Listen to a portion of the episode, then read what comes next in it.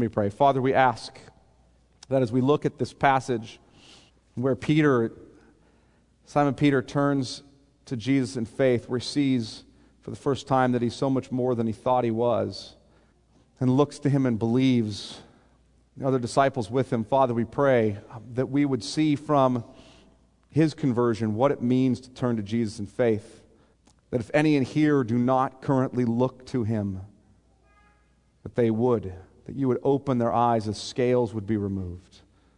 They would see him and believe. If any in here are deceived, and Father, they don't believe, they think of Jesus as a good add-on to their life, but they don't see him as everything, as their hope and their righteousness. Father, that you would move in them, they would turn to him, see him for who he is, themselves for who they are, and look to him. Well, Father, I pray that you would just help us to understand your word and rejoice in it. Help us to see who Jesus is in all his glory and want to follow him and walk after him all the days of our lives. In Jesus' name, amen. Well, here's a question just sort of to start. Have you ever, have you ever struggled with what it means to be a Christian? Or struggled with what it means to be a Christian? Or, or struggled at least with knowing whether you're a Christian or not? Anybody ever struggle with that? Let me give you an example. I, I'm not sure when I became a Christian. I'm not sure. In other words, I don't know what my spiritual birthday was. You know, some of you guys have those? Like, this is my spiritual... I don't know. I don't know when that happened. I know I've always thought well of Jesus. Always. Always thought well of him, always agreed that what it says in the Bible about him is true. I think I learned about it from some Hallmark special, A Little House on the Prairie or something, but the point is that's I always have since I was young. I even answered an altar call when I was in the sixth grade. I went down the aisle because I didn't want to go to hell, but I wasn't exactly sure what that all meant. I went to a youth group through high school, and at eighteen years old, I at, at the very least started living a moral life, although I, I thought I was following Jesus, and maybe I was, maybe I wasn't, I'm not sure. I was called to the ministry at about twenty-five, I remember that distinctly.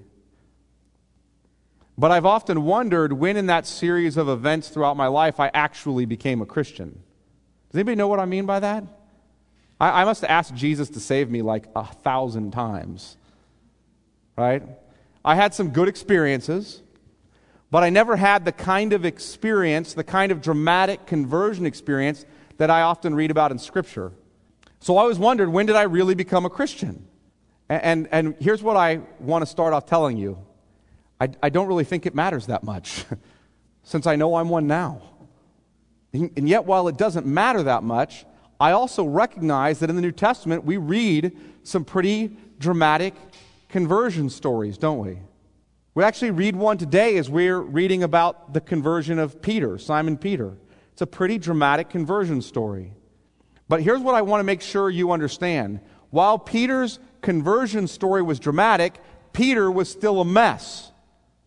Okay? He really turned to Jesus in faith on this day, but don't think that from then on, Peter was just walking with the Lord, incomplete faith, never disobedient, never faithless. We know of three instances in which the Lord says some pretty harsh things about what Peter's done. For example, Peter tells the Lord, I don't think you should go to the cross, and Jesus turns and looks at Peter and says, get behind me, Satan. Okay, that's not something you want to hear the Lord say to you. Later on, Peter denies Jesus three times, right at the cross, right? Then Jesus resurrects, Peter's following, preaches at Pentecost, and then if you go forward in history, you find out that the Apostle Paul had to rebuke the Apostle Peter. You read about it in Galatians because Peter was denying the gospel by adding something to it so that he could be socially popular, incidentally. So we know while Peter is converted here, please don't think that once you have this conversion, dramatic conversion experience, or even if you haven't, that somehow because you don't always walk in faith in the way that you ought to, that that means you're not saved. That's not what I'm saying today. You got that so far? Qualification I want to put on there. However, with that said, Peter's conversion story is still very dramatic. And while our conversion stories may not be as dramatic as his, Luke tells us this story because he wants us to learn something from it. He's writing to Theophilus. If you remember at the very beginning of this gospel, Luke began, begins it by saying um, that he is writing in verse three, for you, I'm writing an orderly account for you, most excellent Theophilus, and the reason I'm doing that is why? That you may have certainty concerning the things you've been taught. In other words, I want you to believe, Theophilus. I know you've heard some things about Jesus. I know you've been taught some things, but I want to make sure you know who he is, so I'm writing this down so you believe. And he's writing this to Theophilus, and then to the audience that Theophilus would then pass it around to. He's telling the story of Jesus to Theophilus, and seems to include this conversion uh, account of Peter, sort of decently, or excuse me, sort of to gently say to Peter, um, do you believe, or excuse me, to Theophilus, do you believe, are you a disciple, are you a Christian? See, because this is what happens when you're converted. I want you to understand what conversion really looks like, Theophilus. So I'm going to show it to you in the life of Peter. So what we can learn about what we can learn about the necessary elements of true conversion, we can actually learn from Peter's conversion story in the Gospel of Luke. And so that's what I want to focus on this morning. What are the necessary elements of true conversion that we learn from Peter's conversion? What are they? What do we see in Peter's turning to Jesus in faith that informs us as to what is necessary to someone becoming a disciple of Jesus Christ, to becoming a Christian? I'm going to give you four elements, okay? Four elements of true conversion. You ready? There's four of them that we learn here. First, here's the first one. In order to become a true Christian, truly converted, you must hear the Word of God. Hear that? You must hear the Word of God. Look at verse one of chapter five. On one occasion, while the crowd was pressing in on him, that's Jesus, to hear the Word of God. Notice the crowd is pressing in on Jesus because they want to hear the Word of God. He was standing by the lake of Gennesaret. This, this, is, this is the Sea of Galilee. It's an area of the Sea of Galilee near Gennesaret, and that's why it's pointed to this way. And he's standing by the lake there, and he saw two boats by the lake. But the fishermen had gone out of them and were washing their nets. See, here's what happened at that point in time. When you fished, you fished in the dark at night. Okay? So what they would do is they'd get on their boats, they would go out, they would drop their nets at night when it's dark because the fish would come up closer to the top of the water. They would drop their nets, they would catch fish. That's what they would do all night around the lake or the sea, and then they would come in. They would dock the boats, bring in their catch of fish, and then they would wash their nets, have breakfast, turn in, try to get some rest, and then the next night go out and start fishing again. That's what fishermen did. And that's what they're doing. Jesus is walking up on this scene with a crowd of people wanting to hear him preach. He's walking up, and that's there's the scene, and these fishermen, Peter who's among them, are out washing their nets. They've done, they've gotten done with their work day, right? Now it's sometime in the morning, they're washing their nets, and Jesus and this crowd walk up. Verse three, getting into one of the boats, which was Simon's or Peter's, he asked him to put out a little from the land, and he sat down and taught the people from the boat. Here's what's happening. The crowd is coming in pretty heavily on Jesus, okay? They're, it's a large crowd. They're coming in pretty heavily on him, so he gets into one of the boats so that they can stand up as close to the beaches as they, as they can. And then he puts the boat out a little bit on the water so he can sort of create a natural amphitheater and he can teach them. Sits down in the boat and starts to teach this crowd. And they're listening to the Word of God, and Peter's in the boat with them. And these people are there to hear the Word of God. And Peter's hearing this as well. Everyone around is there to listen to what God says. See, it's absolutely necessary to hear the Word of God if you're going to be saved. Absolutely necessary. People seem to understand this. It's absolutely necessary to hear the Word of God. This is why you hear Paul tell Timothy in uh, Second Timothy, he makes the comment to him in, in chapter three about the Word of God. He, he says this, Second Timothy chapter three, Paul's talking to Timothy, and in verse fourteen, and he tells him, "But as for you, continue in what you've learned and firmly believed, knowing from whom you learned it, and how from childhood you have been acquainted with the sacred writings, the Word of God, which are able to make you wise for salvation through faith in Christ Jesus. All Scripture is breathed out by God and profitable for teaching, for reproof, for correction, and for training in righteousness, that the man of God may be competent, equipped for every good work. And then Paul goes on to tell him, if you're going to have a saving ministry, I charge you in the presence of God and of Christ Jesus, who is the judge of the living and the dead, and by his appearing and by his kingdom, preach the word. Told again and again, we have to preach the word. The word is what makes you wise to salvation. Romans chapter ten, Paul says something very similar when he's talking about the fact that he, he makes this statement in Romans chapter ten and verse thirteen. He says that all who call on the name of the Lord Jesus will be saved. Everyone who calls on the name of the Lord Jesus will be saved. But how can they call on the one whom they've not believed? And how can they believe in the one whom they've never heard? And how can they hear unless someone preaches to them? And he goes on. Says, how beautiful, how beautiful are the feet of those who bring good news. So faith comes by hearing, and hearing through the word of Christ. It's absolutely necessary that someone hears the word of God, which is the gospel, if they're going to be saved. Absolutely necessary. That's why we preach the word here. That's why I do that. Why do we preach the word every week, just through books of the Bible, because you need to hear it. Otherwise, you won't be saved. Otherwise, you won't grow in sanctification. That's holiness. Otherwise, you won't persevere in the faith. You need to hear the Word of God. It is what God uses to save you and to sanctify you. That's what He uses. That's the power of God in salvation. Why does Paul say, for I'm not ashamed of the gospel? And what's the gospel? A message, right? It's a message about Jesus Christ. I'm not ashamed of the gospel, for it is the power of God for salvation to all who believe. No one can be saved unless the word's carried to them. That's why we study the Word of God in church. It's why we study it in our grace groups. That's why we teach it in our children's and youth ministry. It's also why we support planting churches here and among unreached peoples, so the Word of God can get out. No one can be saved if the Word of God is not being carried to them. The question always comes up inevitably, what about the noble, noble savage, right? What about the noble savage in some place who's never heard the gospel? Listen, first let me just take away this whole idea. There is no such thing as a noble savage. No such thing.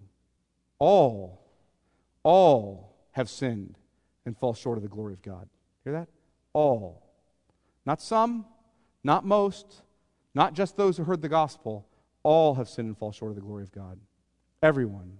Why does Paul say he has to preach the gospel? When he says, I'm not ashamed of the gospel, it's the power of God for salvation to all who believe. The Jew first and then the Gentile. For in it, in the gospel, the righteousness of God is revealed from faith to faith. For as it is written, the righteous or the just shall live by faith.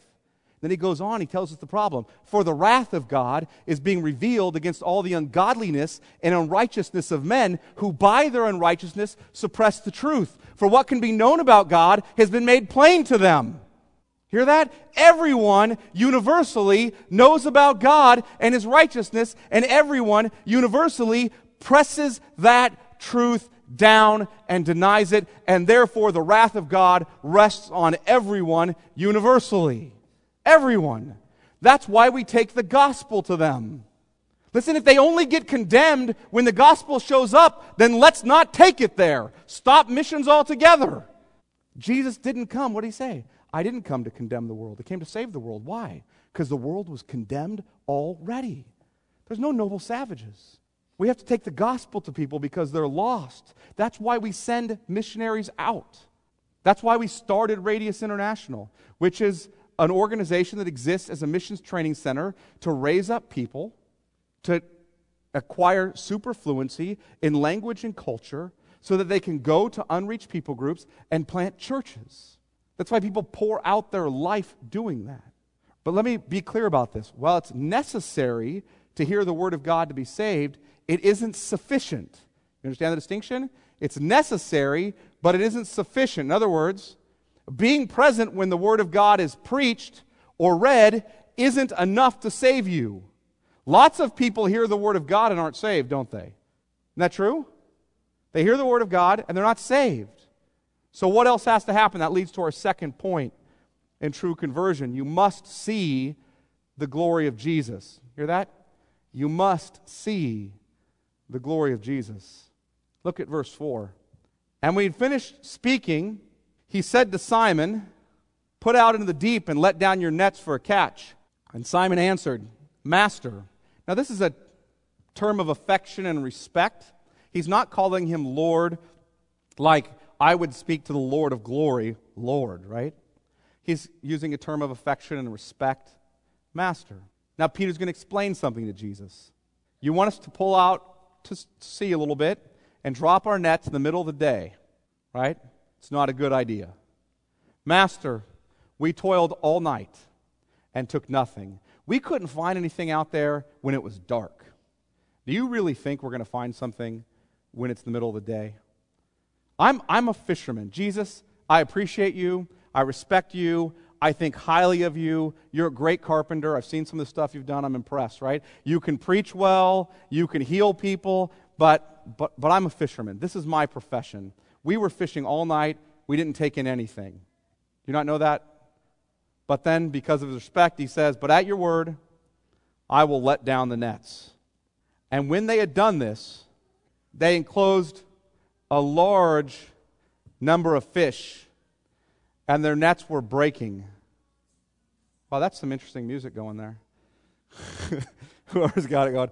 Right? They enclosed a large number of fish, and their nets were breaking. And they signaled to their to their partners in the other boat to come and help them. And they came and filled both the boats, so they began to sink. But when Simon Peter saw it, he fell down at Jesus' knees, saying, "Depart from me, for I'm a sinful man, O Lord." And what's happening here? See, Peter's heard the word of God preached before. He's heard it. But he wasn't overwhelmed and changed by it. See, we can hear the word over and over again, and it doesn't transform us until one day God grabs hold of us, right? Peter had seen miracles already. He had seen what Jesus can do, and he still wasn't a believer. He'd heard what Jesus was preaching and still wasn't a believer. He looked up to Jesus. He saw benefit in following Jesus and in knowing him. But he didn't worship Jesus. He didn't see Jesus as Savior and Lord. And it's here that God opened Peter's blinded eyes to see who Jesus is. And we'll talk in a little bit about how he did that with this miracle. But it's here that he did that. And, and here's what I want you to understand. That's what has to happen for true conversion to happen. You can hear the word over and over and over again, but until God opens your blinded eyes, until the scales fall off, you don't see. You don't see. This is what Paul says, in fact, in Second Corinthians chapter four. He makes this comment, talking about the ministry that they have by the mercy of God. We don't lose heart. And he goes on and he says in verse three, "And if even if our gospel is veiled," in other words, there's a veil in front of it, no one can see it, "even if the good news that we're preaching isn't able to be seen by people, it is veiled only to those who are perishing. In their case, the God of this world has blinded the minds of unbelievers." Why? To keep them, what does he want to do? He wants to keep them from seeing the light of the gospel, the good news of the glory of Christ, who is the image of God. Hear that? That's what happens. The average unbeliever, all unbelievers, are blinded. They can't see. They're like Peter a lot of times, though, and maybe some of you are in that category. You respect Jesus. You think well of him. You like him to intervene in the areas where you feel particularly weak, but in the areas where you're strong, you got that covered. I've got that, right? I don't need you for everything. I adore you. I respect you. I look up to you, but I don't worship you. You're not my Savior and Lord. See, that's where Peter was. Maybe some of you were there. I think a lot of people who've heard the gospel are there. But you can't see Jesus as less than the Bible says he is. You can't. He can't be whoever you want him to be. Hear that? Let me give you an example of this. I, recently, there have been a whole bunch of doctrinal debates about the Trinity within the Christian church, and about the God-man. Is Jesus fully God and fully man? What, there are actual doc, in Christian seminaries that's happening, incidentally, and not liberal ones. Is the Trinity really all that important? Look, these aren't questions just for egghead theologians. Okay, this isn't just a question for an egghead theologian. These questions matter. And they matter because they present to you a very different view of who Jesus is. See, Jesus is not a concept that we can redefine however we like. He lived in history. He's a real man. He's a real God man. And he doesn't take kindly to being redefined. He can't be conformed to whatever you want. The Jesus of the Bible saves alone. Okay, and our preeminent problem is that we don't see Jesus for who he is, and thus, as a result of that, we never see ourselves for who we really are. And I can guarantee you this, once we see Jesus clearly, once that happens to you, you will see yourselves more clearly. In fact, that's often how you know you've seen him. You know how you've seen Jesus more clearly? Because when you do, you recognize what a hopeless wreck you are without him. That was true for Isaiah as well. Look at Isaiah chapter six. Just keep your hands there because Jason read from this passage, but I want you to see the parallels here. Isaiah is a prophet of God, and we see really Isaiah's conversion story in Isaiah chapter six, as we see with Peter in Luke chapter five. Very similar. He sees the Lord, falls, and says he's helpless without him, and then the Lord sends him out on mission as he does with Peter. But look at this. In the year, Isaiah chapter six and verse one, in the year that King Uzziah died, I saw the Lord sitting upon a throne, high and lifted up. And this is extremely important to understand this context. King Uzziah had been king for decades. He was trusted. He was well thought of. He kept the people feeling secure. The king was dead. And we don't understand that because we don't live in a land with a king. We live in a land with presidents. And sometimes we wish their ter- short, their terms would be shorter. Right? But that's where we live. Okay, and congresses. But we don't live in a land with kings, and when you have a king who's taking care of you, and they die, you start to feel insecure.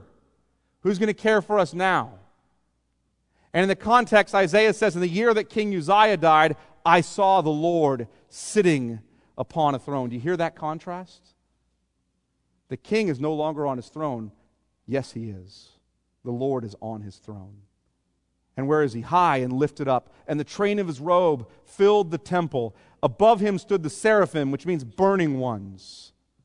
They're on fire with the holiness of God. Each had six wings. With two, he covered his face. These are angels who were ever in the presence of God. They have to cover their own faces from his holiness. With two, they covered his face. And with two, he covered his feet. And with two, he flew. And one called to another and said, Holy, holy, holy is the Lord of hosts. The whole earth is full of his glory. And the foundations of the threshold shook at the voice of him who called, and the house was filled with smoke. And I said, listen to what happens to Isaiah. He sees the Lord in all his glory. He sees him as he is, the Holy One. And what happens? And I said, Woe is me, for I am lost. For I am a man of unclean lips, and I dwell in the midst of a people of unclean lips. For my eyes have seen the King, the Lord of hosts. See what happens to him? That's what happens with, G- with Peter, with Jesus in the boat, isn't it? He's out there. Master, it's, we tried to fish last night. Didn't work out. This is the middle of the day. It's not going to work out. But I'll drop the nets because I respect you. Drops the nets. Pick up all these fish. So much that two boats are, full, boats are filled, almost sinking. And Peter falls to Jesus' knees. Depart from me, for I'm a sinful man, O Lord. What's happened to Peter? He's recognized that Jesus is more than just a nice guy he followed around who said things he liked to hear, who healed people he liked to see healed. He recognized he was the Lord of glory. He saw him for who he was. And he suddenly saw himself for who he really is. That's what happens to Isaiah, isn't it? And that God sends Isaiah out on mission, but he heals him first. He blesses him with grace first. Verse six, then one of the seraphim flew to me, having in his hand a burning coal that he had taken with tongs from the altar, and he touched my mouth. Why did he touch his mouth? Because what's he talking about when he's talking about his sin? I'm a man of unclean lips. Among a people of unclean lips, you're right, you're unclean, and so I will forgive you. I will cleanse you. So he touches his mouth and said, Behold, this has touched your lips. Your guilt is taken away, and your sin atoned for. And you'll see this happen in Peter's life. Depart from me, O Lord. I'm a sinful man. And the Lord tells him, don't be afraid. This is the exact same thing that's happening here. And then we see with Isaiah, and I heard the voice of the Lord saying, whom shall I send and who will go for us? Then I said, here am I, send me. See, he's sent out on mission to follow the Lord. Now turn back to Luke chapter five. Because see, while seeing Jesus for all he is, it is going to be shown in more than just the fact that you recognize you're a hopeless wreck. It's, it's never less than that. It's going to be more when you see him for all who, who he is. If that hasn't happened yet, when God removes a scale from your eyes, and I pray he does today, and you see him for who he is, it's going to, at the very least, first and foremost, reveal to you what a wreck you are. But it's going to do more than that, which leads to our third point. You must recognize and repent of your total depravity. That you must recognize and repent of your total depravity. That means the fact that all of you is fallen, right? All of you. You're not just fallen with regard to your heart and sinful and corrupt. Every part of your nature is corrupt. It doesn't mean you're as sinful as you can be. You're not Hitler yet. But it means that every part of you is fallen and corrupt. And you must recognize it and repent of it. Look at Luke chapter five, verse eight. But when Simon Peter saw it, he fell down at Jesus' knees, saying, depart from me, for I am a sinful man, O Lord. For he and all who were with him were astonished at the catch of fish that they had taken. And so also were James and John, sons of Zebedee, who were partners with Simon. So here's, here's Peter, Simon Peter and all his business partners, and a couple of the other disciples who see this catch of fish, and they're stunned, and they realize Jesus is more than we thought.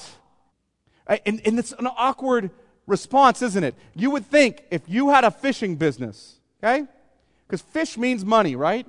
You have a fishing business, and Jesus takes you out on the boat, and he says, drop the nets into the water.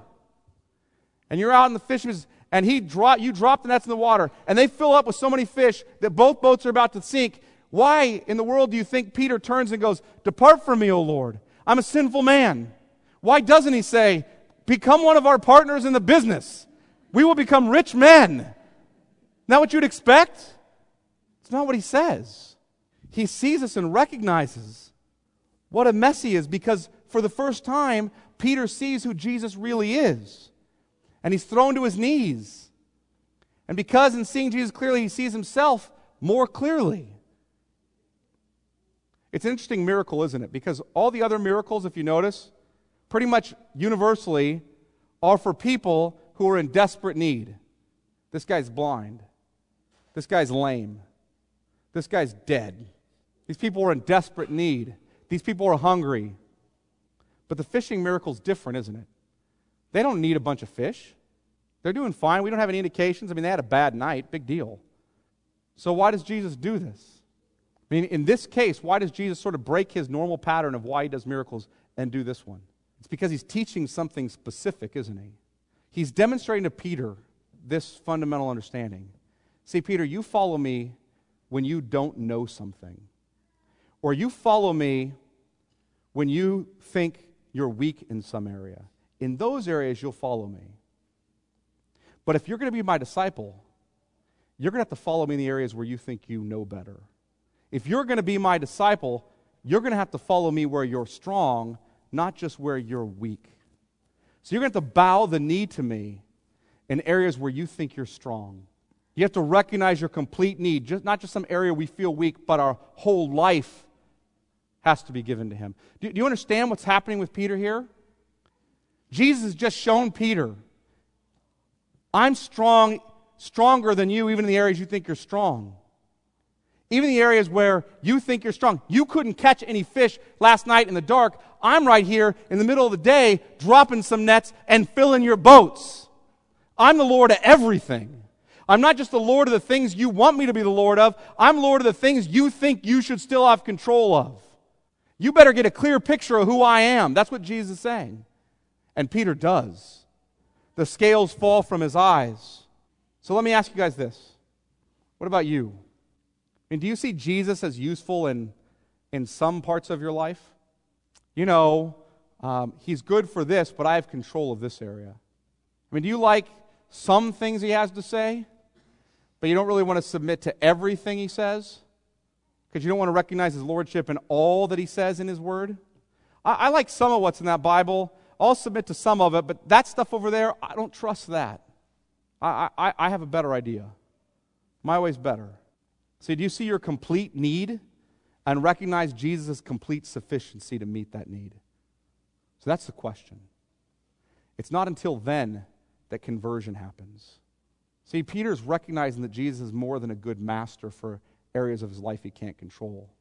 He's recognizing Jesus is Lord of every area of his life. He's recognized that Jesus is Lord, and Jesus is either Lord of all or he's not Lord at all. Hear that? And at this, Peter falls to his knees and says, "Depart from me." Forgive me is another way of saying that. I'm not worthy to be in your presence. I'm broken and sinful. And Jesus responds with, "Don't be afraid." See, Peter's afraid. He's afraid. He wanted Jesus to depart from him. He's a broken man. He saw Jesus for all who he is, and Jesus tells him, "Don't fear. I'll forgive you. You're going to be a fisher of men. Come follow me." See, Jesus was after Peter, wasn't he? He wanted Peter to be saved. So he gets into Peter's boat, and he says, "Take off. Let's go out a little deeper and drop the nets." And he sort of corners Peter and deals with him, doesn't he? Says, "Peter, there's an area of your life where you still think you're the Lord because you still haven't seen me.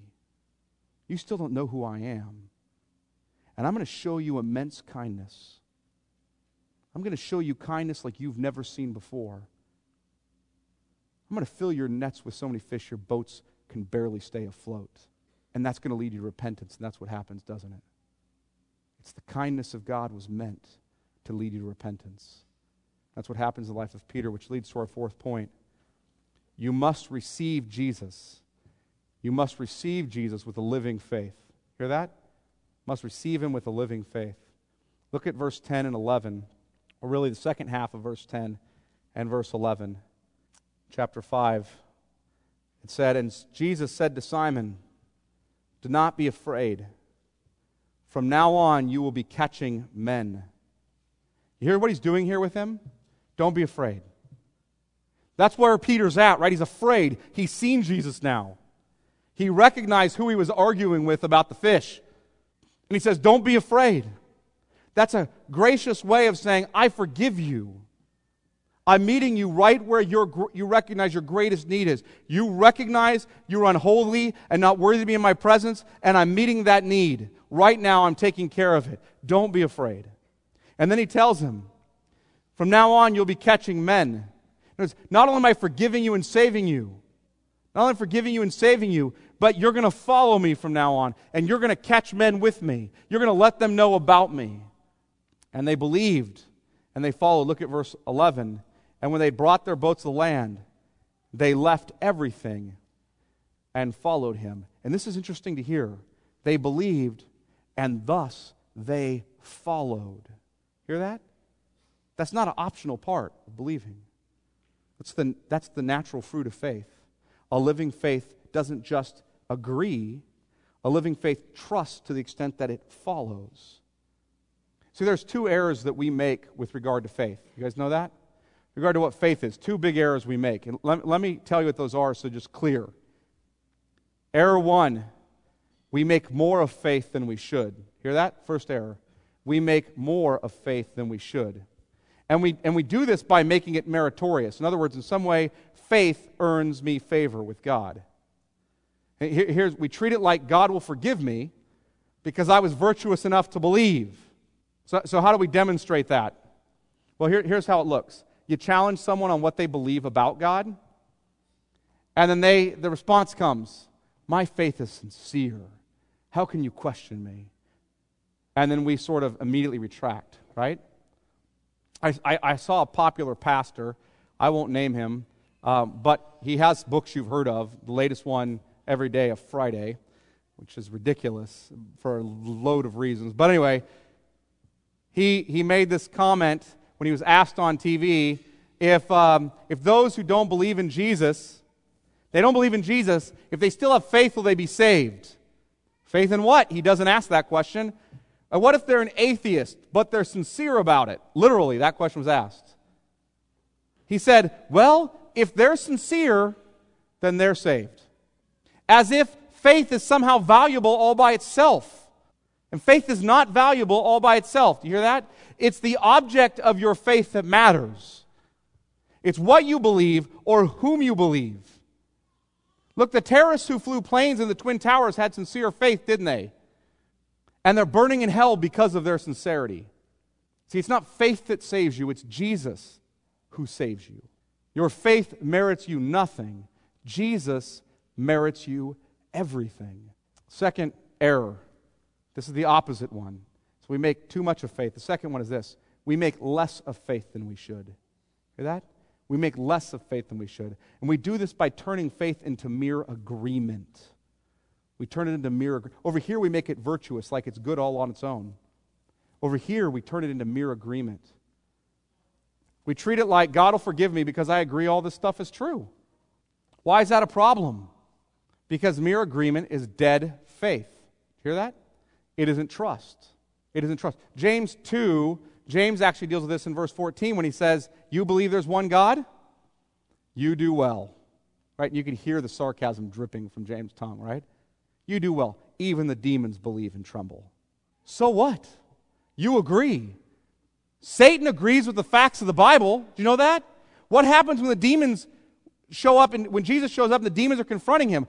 I know who you are. You're the Holy One of God. Have you come to destroy us? Because they know the story. They know what's happening. They agree with it. Agreement isn't saving. True faith is birthed out of seeing Jesus for all He is and seeing the truth about yourself and trusting in Him as your hope and your righteousness and your life. True faith is found in resting in God's favor in Jesus. True faith sees who Jesus is, who I am, and then sees that He loved me anyway. He loved me enough to die on the cross for my sins so I can be forgiven and counted righteous and adopted as a son of God. See, true faith says with Sinclair Ferguson, who's a pastor I respect, says this, yes, God counts my sins, but He does not count them against me. Rather, He counts my sins against His Son. See, true faith then goes on to work. Hear that? It goes on to work. True faith, as Paul says in Galatians chapter five, works itself out in love. But here's the thing, the working in love doesn't earn you favor with God. All the working in love does is demonstrate that your faith is alive and not dead. That's why the Reformers of the Protestant Reformation would make the statement, they were fond of saying, we're justified by faith alone. That means we're forgiven and declared righteous by faith alone, in Christ alone. Okay? But not by faith that remains alone. That's why Luke points out that Jesus forgave Peter and called him into ministry at the same time. Jesus said, I forgive you, you're mine, and now you'll become a fisher of men. You'll tell others about me. See, that's what living faith does. It's filled with gratitude.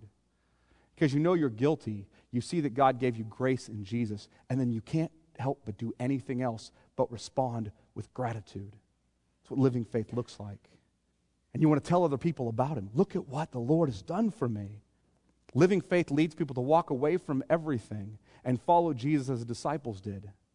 No, nothing mattered more to them than following Jesus because they saw who He is and they saw who they are and how He loves them and forgives them anyway.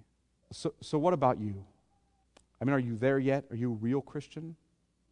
I, I'm not asking, are you a person who never sins or are you a person who never falls into serious sin? Because we see Peter did it three times at least.